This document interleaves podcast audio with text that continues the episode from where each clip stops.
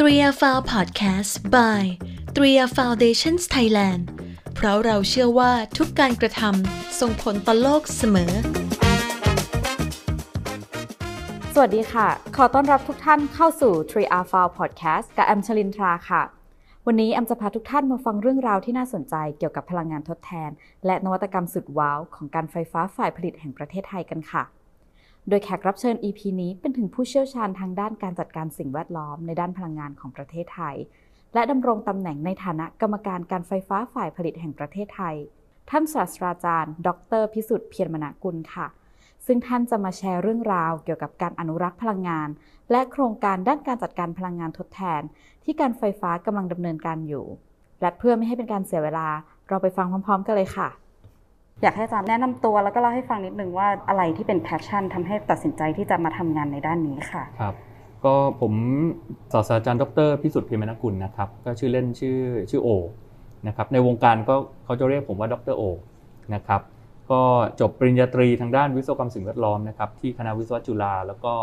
ได้ทุนรัฐบาลไทยเรียนต่อปริญญาโทปริญญาเอกที่ประเทศฝรั่งเศสนะครับ ก็ เรียนแล้วก็ทำงานทางด้านวิศวกรรมสิ่งแวดล้อม เรื่องความยั่งยืนมา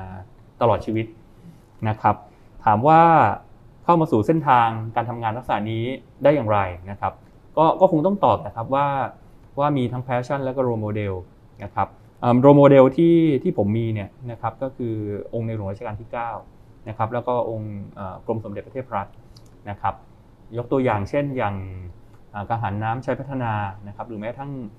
โครงการนะครับพระราชดำริที่พระองค์ท่านดำเนินการเนี่ยที่เกี่ยวข้องกับเรื่องสิ่งแวดล้อมและความยั่งยืน ก็เป็นแรงขับเคลื่อนประการสำคัญนะที่ทำให้เรารู้สึกว่าเอ้ยเวลาเราพูดเราพูดเรื่องคุณภาพชีวิตของคน เราพูดถึงเรื่องผลกำไรนะแต่คนที่จะมาพูดเรื่องของโลกใบนี้ สิ่งแวดล้อมนะครับแล้วก็เรื่อง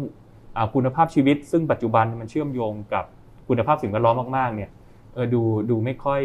มีมีคนใส่ใจเรื่องพวกนี้ นะครับเราก็เลยบอกว่าอะถ้างั้นอันนี้ถือเป็นแพชชั่นแล้วกัน ที่อยากจะส่งต่อ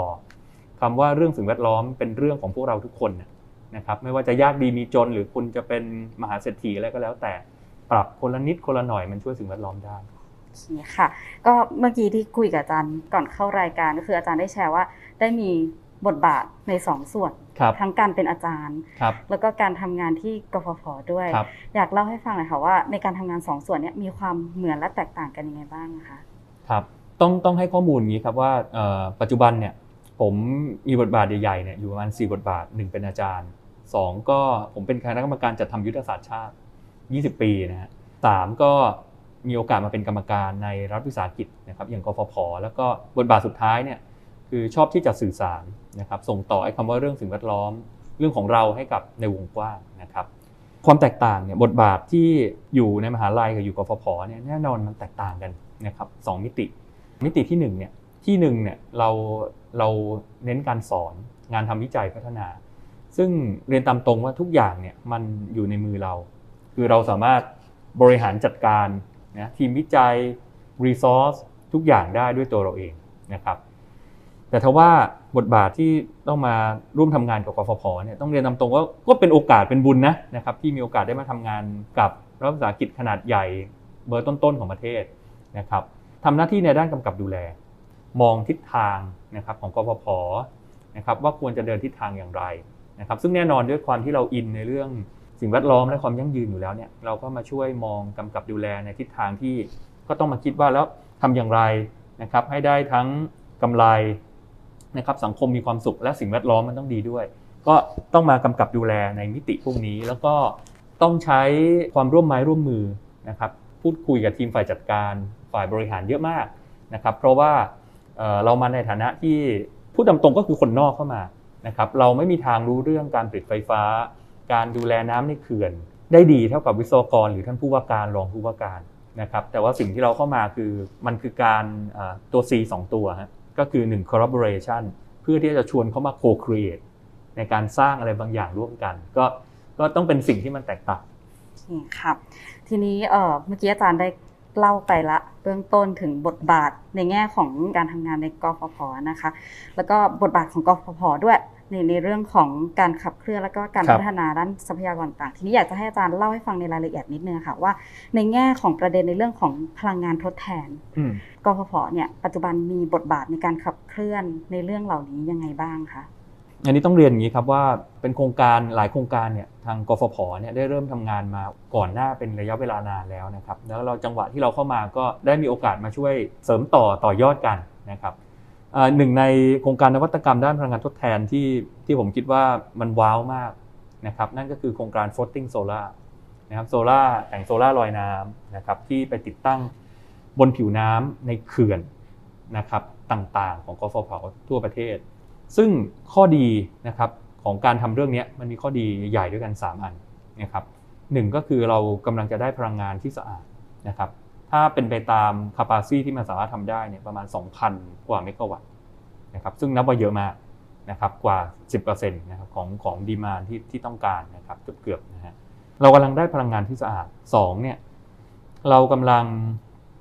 จะเป็นการใช้ resource นะครับให้มันมีประสิทธิภาพมากขึ้น เพราะว่าจินตนาการภาพเรามีผิวน้ำอะซึ่งมันก็เวิ้งว้างว่างเปล่านะครับแล้วมันก็รับพลังงานความร้อนเต็มๆด้วย เรากำลัง พูดถึงเรื่อง resource เอ่อ efficiency นะครับใช้แนวทางเนี้ยที่มันมีประโยชน์นะครับมากขึ้น และสุดท้ายเนี่ยผมมองว่าเรื่องนี้มันคือเรื่อง innovation นะที่ถ้าทำมันเดินลักษณะแบบนี้ได้เนี่ยมันก็ตอบโจทย์ในเรื่องของการเดินหน้าไปสู่ความเป็นกลางทางคาร์บอนนะครับเรื่อง carbon neutrality คือมุมมองอย่าง floating solar เนี่ยมันคือมุมมองในการคิดเรื่อง profit ดี สังคมมีความสุขและสิ่งแวดล้อมดี ก็อันนี้ก็น่าจะเป็นนวัตกรรม นะครับพอมีโอกาสเข้ามาในแทบจะทุกการประชุมผมก็พูดว่าเนี่ยเรื่องนี้เป็นสิ่งที่ควรเดิน ดังนั้นในอนาคตเนี่ยเราอาจจะมีนวัตกรรมในเชิงของโซลาร์นะครับนวัตกรรมในเชิงของ EV นะครับเพราะว่า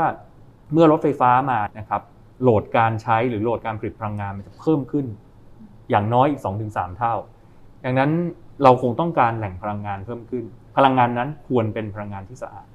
ก็เลยเป็นนวัตกรรมที่ต้องคิด นะครับกับอีกอันหนึงคือไฟฟ้าแบบเดิมแบบ conventional กับโรงไฟฟ้าถ่านหิน หรือโรงไฟฟ้าแก๊สธรรมชาติเนี่ยมันก็ก็จำเป็นต้องมีอยู่นะครับเพื่อความมั่นคงทางด้านพลังงาน ก็อาจจะต้องไปคิดว่าแล้วนวัตกรรมอะไรที่จะมาช่วยดักจับคาร์บอนไดออกไซด์ตัวนี้นะครับนะให้เอามาใช้ประโยชน์นะครับเป็น carbon capture utilization หรือ sequestration หรือ storage เนี่ยก็เป็นสิ่งที่ต้องเกิดขึ้นแน่นอน ก็เห็นเป็นเป็น trend direction ที่มันมาทางด้านนี้แล้วเราก็กำลังไปทางด้านนี้มีการพัฒนาครับนวัตกรรมต่างๆ เกิดขึ้น ทีนี้อาจารย์แชร์ได้ไหมคะว่า แล้วทุกวันนี้คิดว่าในมุมมองของอาจารย์เนี่ยอะไรที่เป็นความท้าทายของประเทศไทย ในการที่จะไปสู่เรื่องพลังงานที่เราวางประสบความสำเร็จ ความท้าทายเนี่ยผมผมมองใหญ่ๆอยู่ 2 เรื่องนะครับอ่าเรื่องที่1เนี่ยก็คือคำว่าเรื่องสิ่งแวดล้อมคือเรื่องของเรา เพราะว่าถึงแม้องค์กรอย่างกฟผผลิตนวัตกรรม หรือมีแนวทางอะไรใหม่ๆ หลากหลายองค์กรผลิตขึ้นมาเนี่ยนะแต่ว่ามันจะถึงมือผู้บริโภคได้แบบไม่ไม่เต็มศักยภาพที่มันควรจะเป็นนะครับงนั้นหนึ่งในความท้าทายเนี่ยคือการสร้าง eco mindset นะครับให้กับพี่น้องประชาชนให้คนไทยทั้งประเทศไปพร้อม ๆ กันกับหน่วยงานนะให้รู้สึกว่าเออเรื่องสิ่งแวดล้อมเนี่ยองค์กรเขาขยับแล้วนะเราต้องขยับตามด้วย นะครับอันนี้เป็นประเด็นที่1นนะหนึ่งในความท้าทาย ความท้าทายประเด็นที่2เนี่ยต้องยอมรับนี้ครับว่ามันไม่มีของดีราคาถูกนะครับดังนั้นเราอาจจะต้องมามาดูในมิติของการบริหารจัดการนะครับมันจะเกิดการ subsidize การสร้างแรงจูงใจนะครับนำเงินภาษีหรืออะไรบางอย่างนะครับ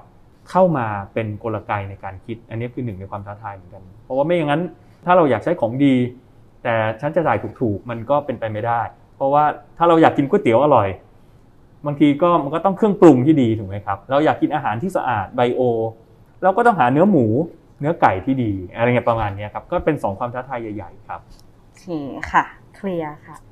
ทีนี้อยากให้อาจารย์เล่าจริงๆก็เหมือนอาจารย์จะเล่าแล้วเนาะเรื่อง float solar ใช่ไหมอือฮึคะทีนี้อยากให้อาจารย์แชร์นิดนึงว่าตั้งแต่ทำงานด้านนี้มาเนี่ย โครงการหรือกิจกรรมอะไร ที่เกี่ยวข้องกับการจัดการทรัพยากรที่อาจารย์รู้สึกประทับใจของมาที่กนี่ที่เนสุอะดค่ะ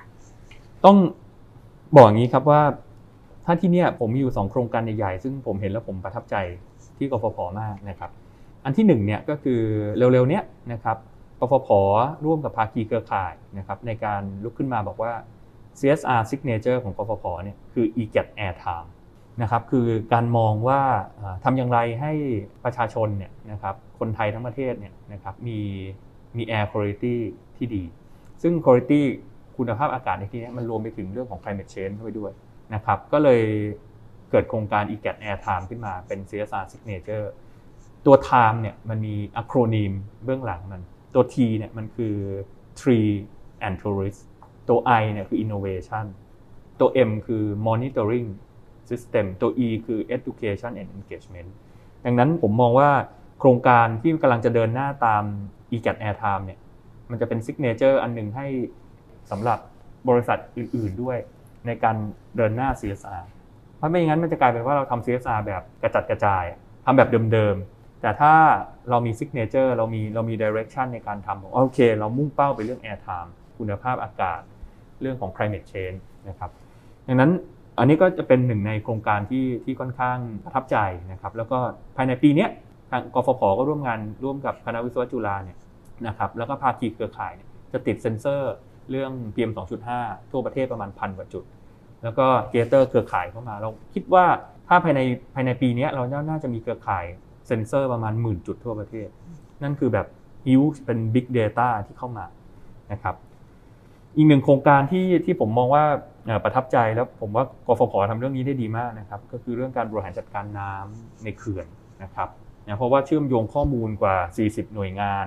นะครับ แล้ว การบริหารจัดการน้ำแล้งน้ำท่วมอะไรต่างๆเนี่ยรวมไปถึงการต่อยอดกับโคกหนองนาโมเดลนะครับเศรษฐกิจพอเพียงเนี่ยมันก็ต้องการเรื่องน้ำซึ่งเป็นโครงการที่ผมว่ากฟผทำเรื่องนี้มานานมากนะครับแล้วมีพื้นที่สีเขียวมีอะไรต่างๆ ที่ที่เกี่ยวข้องกับนี้ผมว่าน่าจะเป็น 2 โครงการใหญ่ ๆ นะครับ ที่ประทับใจครับโอเคค่ะ ทีนี้อยากทราบว่าตั้งแต่เรียนนะคะ วิศวะสิ่งแวดล้อม แล้วก็ทำงานสายนี้มาตลอดเนี่ย มีความแตกต่างอะไรยังไงบ้างคะตั้งแต่สมัยอาจารย์เรียนเป็นนิสิตจนกระทั่งตอนที่ทำงานคำถามนี้ดี ต้องบอกงี้ว่าสมัยผมเรียนเนี่ยนะครับ เราจะค่อนข้างภาคภูมิใจกับการออกแบบระบบบำบัดที่ใหญ่และซับซ้อน แต่เทรนด์ในยุคหลังเนี่ยอะไรก็แล้วแต่ที่ถ้าเราลดได้แล้วเราไม่ต้องมาบำบัดมันมาบริหารจัดการต้นทางได้ นั่นต่างหากคือความยั่งยืนนะครับ ดังนั้นวิศวกรรมสิ่งแวดล้อม มันก็เลยมีมี transition ของมันในการเปลี่ยนนะครับยุคผมเรียนก็ออกแบบระบบบำบัด พอเรียนมาช่วงหนึ่งนะครับช่วงที่ไปทำ thesis ปริญญาโทปริญญาเอกเทรนด์มันเริ่มเดินหน้าไปในเรื่องของกลไกทางด้านการเงิน แต่หลังจากเนี้ยหลังจากช่วงที่ผมกลับมาทำงานเทรนด์มันเดินไปในลักษณะของเรื่อง community base เรื่องแบบการบริหารจัดการในเชิงพื้นที่เรื่อง sandbox นะครับแต่หลังจากโควิดนี่หลังจากโควิดผมว่ามุมมุมนี้น่าสนใจ เพราะว่า บทบาทวิศวกรสิ่งแวดล้อมจะเข้ามามีส่วนร่วมมากนะ เพราะว่าวิศวกรสิ่งแวดล้อมจะต้องลงไปดูเรื่องของ green recovery เรื่องการลงทุน เพราะว่าทุกประเทศลงทุนหมด แต่จะลงทุนยังไงให้มันได้กำไรสังคมชอบและสิ่งแวดล้อมดี ผมว่าอันนี้เป็นเป็นโรหนึ่งที่ที่วิศวกรสิ่งแวดล้อมในฐานะผู้สร้างนะต้องลงมาวางสตรัคเจอร์มาวางโครงตรงนี้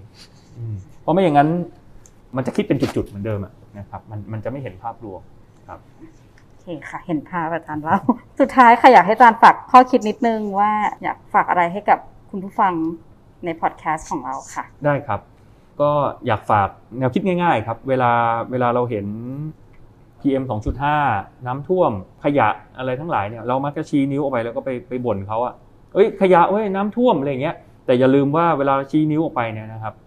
สามนิ้วเนี่ยมันชี้กลับมาที่เรา ในขณะที่อีนิ้วโป้เนี่ยเวลามันชี้เนี่ยมันจะเดะไปข้างๆ หมายความว่าเรา